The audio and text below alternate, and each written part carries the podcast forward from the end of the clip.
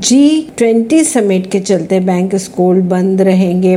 बसों पर भी रहेगी पाबंदी। अगले महीने दिल्ली में तीन दिन लागू होंगे कड़े नियम। बात करें अगर सितंबर महीने की तो सितंबर माह में दिल्ली में जी ट्वेंटी समिट होने जाना है। इसको लेकर तैयारियाँ पूरी जोरों शोरों पर है। समिट को ध्यान में रखते हुए दिल्ली सरकार ने 8, 9 और 10 तारीख को छुट्टी का ऐलान कर दिया है।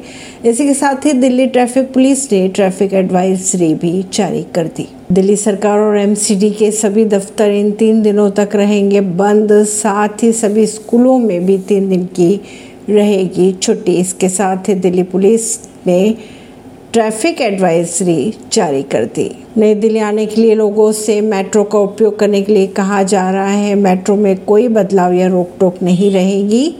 इसी के साथ ही एनडीएमसी एरिया के बाहर कोई रोक नहीं रहेगी। परवीन सिंह, नई दिल्ली से।